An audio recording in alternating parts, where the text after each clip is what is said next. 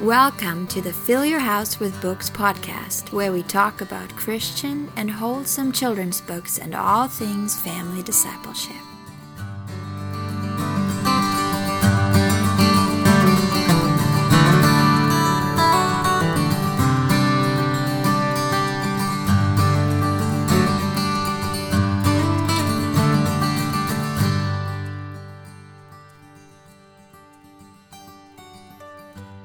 Welcome to a new episode on the Fill Your House with Books podcast. I am so excited you're joining me here today.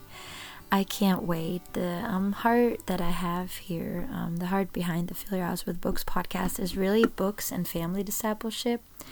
Books meaning Christian and wholesome titles that will encourage and strengthen your family, that your children will love, that you as parents will enjoy and um, discipleship, meaning how do we live out faith in the family? Um, not just in the family, but for me specifically, that term family discipleship, family altar time. Very, very powerful. And both of those things, books and family discipleship, I'm just very passionate about. I see too that there's a lot of things and ways that they go hand in hand, and that books can assist us for family discipleship, which I find so exciting. One thing that I've been sharing about a lot with my audience on um, Instagram and Facebook is the aspect of meal times and how meal times um, can actually be turned and used for discipleship. Discipleship times around the table. So, um, two books that have strongly shaped my view and heart behind um, table times with my family um, are The Life Giving Home and The Life Giving Table by Sally Clarkson. Also, I don't want to forget mentioning the two companion books that go alongside. So, The Life Giving Table and The Life Giving Home Experience are their names, which are wonderful workbooks. If you've read The Life Giving Home and The Life Giving Table, but you've never heard of or used those workbooks, you can do that right now. There's no need to um, do it only alongside the books. They actually work on their own very well too. You could even read only the workbooks, and the workbooks will just um, help you put down a vision on your own. It's not challenging. It's a Bible study guide that also has writing in it. Sally also shares about her own home life and gives very practical encouragement and advice and Sally Clarkson Clarkson um, is a homeschool mom of four now adult children, and she in her books just has a big focus on sharing um, and talking about her own family life. How was it like when they um, had little ones or teenagers? They homeschooled all their four children into adulthood, so all the way up to high school, and so they had a lot of meal times. Um, and so the the moments that happened around the table were very meaningful, or let me say, she um, and her husband, they tried to use those times to be meaningful moments um, in which table time discipleship can happen. Also, there's more that she addresses in those books, such as having the table as a place where weary souls can find rest. In other words, inviting people into our home and sharing our meal times in a way of blessing others. Um, there's wonderful insights there. And so I know that those books have left a lasting impact on my heart. Um, also, ever since um, my daughter was a little one, we just used those times of meals together around the table. We used them to connect with one another. Um, I've heard my whole life how studies, um, and that's not even Christian studies, it's also found in Christian um, sources, but we hear that all over the world how it's very important to have dinner together as a family to sit around the table. I think what usually what you hear is that one meal a day. Let's try to just gather even just for one meal of the day. Um, typically the fathers then coming home from work and actually everybody at the same place at the same time. And nowadays i guess our biggest enemy besides ourselves would be our smartphones and the way that we get distracted even there. But if we make it a focus to have meal times together, um, and celebrate together around the table, connect with one another, how much better could it be? How much easier could it be? Because we have meal times anyways. If we're purposeful and say, yeah, we're going to have dinner, be a time of community and talking with one another and actually really listening to one another, and whatever it may be you want to teach your children in conversations. Um, that can be it. The good thing is you don't have to plan it. That time already exists. Now it's up to us to decide okay, what do we want to create when we are there around the table? So, one mealtime that I want to specifically highlight here for all homeschool moms out there, or also moms that might, might go to work but may implement that for dinner times, lunch times, or weekends, is the meal times um, that we have for breakfast, um, mainly breakfast. That's for us the time when we um, have a Bible study together, or let's say where we read from a devotional together. Um, or from the Bible, from a children's Bible um, itself. So that started basically when my daughter was one or so, sitting in her high chair. I would have a children's Bible up and we would just read it and look at it together. And you know how many beautiful illustrations are found there. So there's a way of interacting with our children and just having that moment and just basically making a declaration saying, You are worth of my time, and the Lord is worthy to be sought out, to be studied, to be. I feel like those foundations, I clearly see that they are laid early on. If we wait till our children are school age children or even teenagers and say, okay, now things get serious, we got to have serious talks about the Bible, we got to study. No, I think it's more than that. I think it is setting and um, just the setting the tone and the atmosphere of the home and making it a habit. And for us, it's just never been different anymore after now that I've had her for she's seven and a half. This is what it is like when we have breakfast. It feels almost strange. It seems like something's missing if we don't do it. We don't need to be legalistic about it. There's nothing wrong when it doesn't happen. I'm not a fan of just having religious things in place for the sake of that, but I am a big fan of creating habits that our children will also find security and safety in and mainly also because it might seem like a highly professional thing to do that, to have a habit like that, but honestly, it just simplifies my life as a mom because I don't have to sit down the day before and think, when can I read the Bible to her? When can I ask her how she's doing? When can we pray for the day? No, we just do it together then. And since it's a habit in me too, sometimes we think we're establishing all those habits in our kids, but honestly, we moms need to have those habits in our lives, right? So that's when it just makes my life easier and enriches my life because I know for a fact when we sit down there together and have breakfast, and yes, my toddler is throwing blueberries to the ground, and I need to teach him um, constantly, and there are interruptions and there are messes, there might be headaches going on, whatever, but we do we just have that little shelter there in the world turn just lighting a candle having some music playing in the background and having a book out there. And that could be um, whatever you wish it to be, but I would highly recommend you um, going into the Word of God every morning. Um, we've used when she was little, and um, we just recently finished a theology book by Martin Machowski from New Growth Press um, publishers, and we just now started the second book by the same pub um, author. It's it's kind of like a sister book, quote unquote. I guess it's called Wonderful, and it's an in-depth study of the psalms that's written for children but it's really really good um, and it's perfect for morning time discipleship or mealtime discipleship. So basically what we do is we have a wooden book stand basically like a cookbook stand and we put the book up in there. And that way um, because you know how usually in children's bibles there's you know the stories aren't super long and some children's bibles even have one story per two page spread sort of.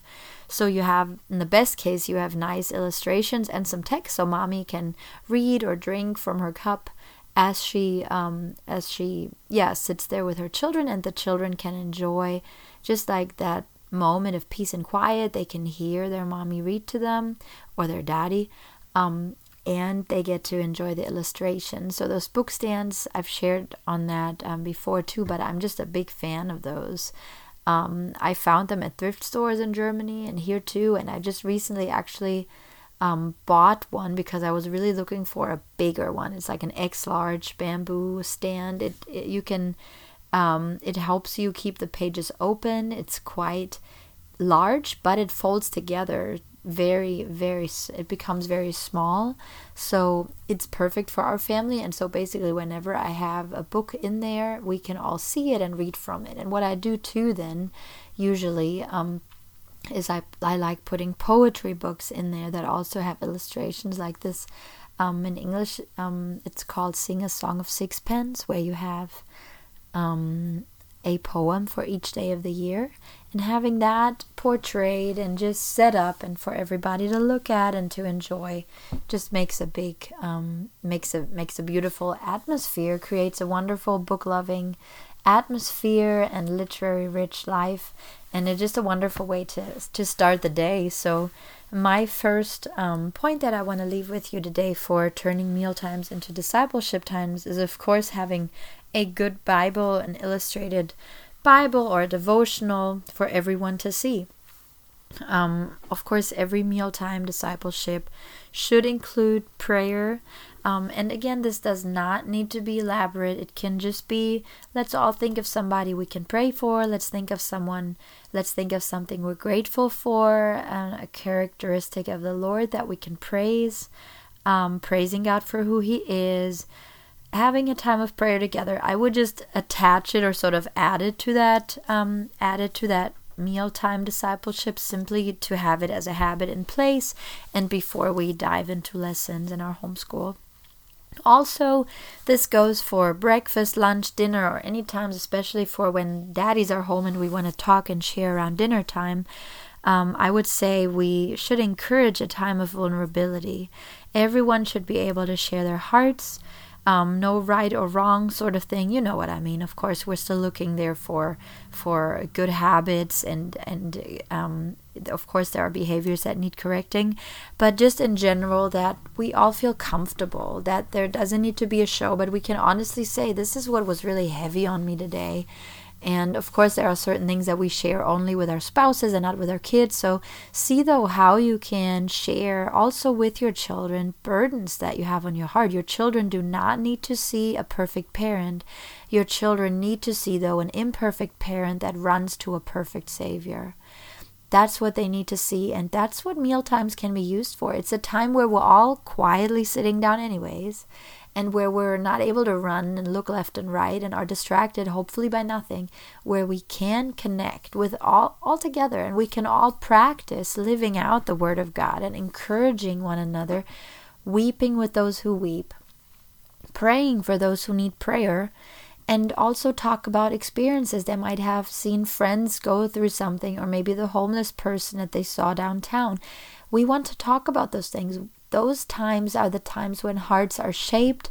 That is when discipleship takes place. And yes, it's amazing for you as a parent to share your wisdom that, that the Lord has shared with you throughout your life. In other words, you are more mature. Of course, you have ways to speak and explain things to your children, but do not forsake it when there's moments where you just say, Oh, I don't know, honey. That's something that grieves my heart too. I wish I had all the answers.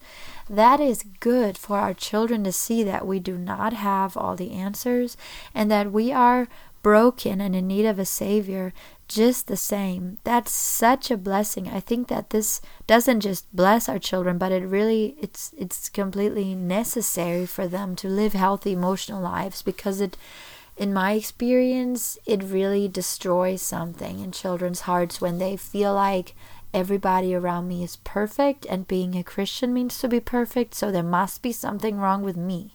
So they might then end up hiding it inside. They might tell themselves they're not really feeling what they're feeling, which will also cause a lot of trauma later on.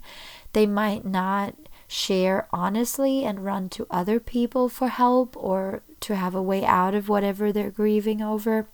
Let's have vulnerability. Let's have an honesty there around the dinner table where our children will just feel so loved and so accepted and so um, and so nurtured. And again, we're not compromising on the truths of God's word. So there's not a one size fits all answer. But I think if there's one thing I want I want to leave with all of us, and one thing that I try to remember every single day, especially after I failed in it, is let's give our children room to share from their hearts. Let's let's be honest about our own feelings and emotions and let's see though then and let's that's that's probably where the maturity that we hopefully have as parents comes in.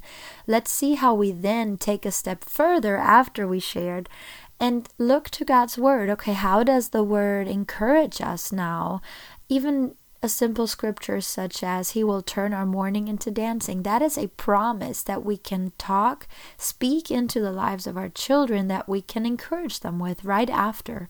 So that's how we live out family discipleship and that's how we should live it out in our Christian homes is very organically and yes there are wonderful family devotions as well that I highly recommend. I would I would not say though every time you have a meal as a family, I would recommend it for maybe once or twice a week that you have a reading and, and like activity like that, I would really leave room for a lot of togetherness, memory making, especially if daddy doesn't come home t- until dinner, which is the case for many families.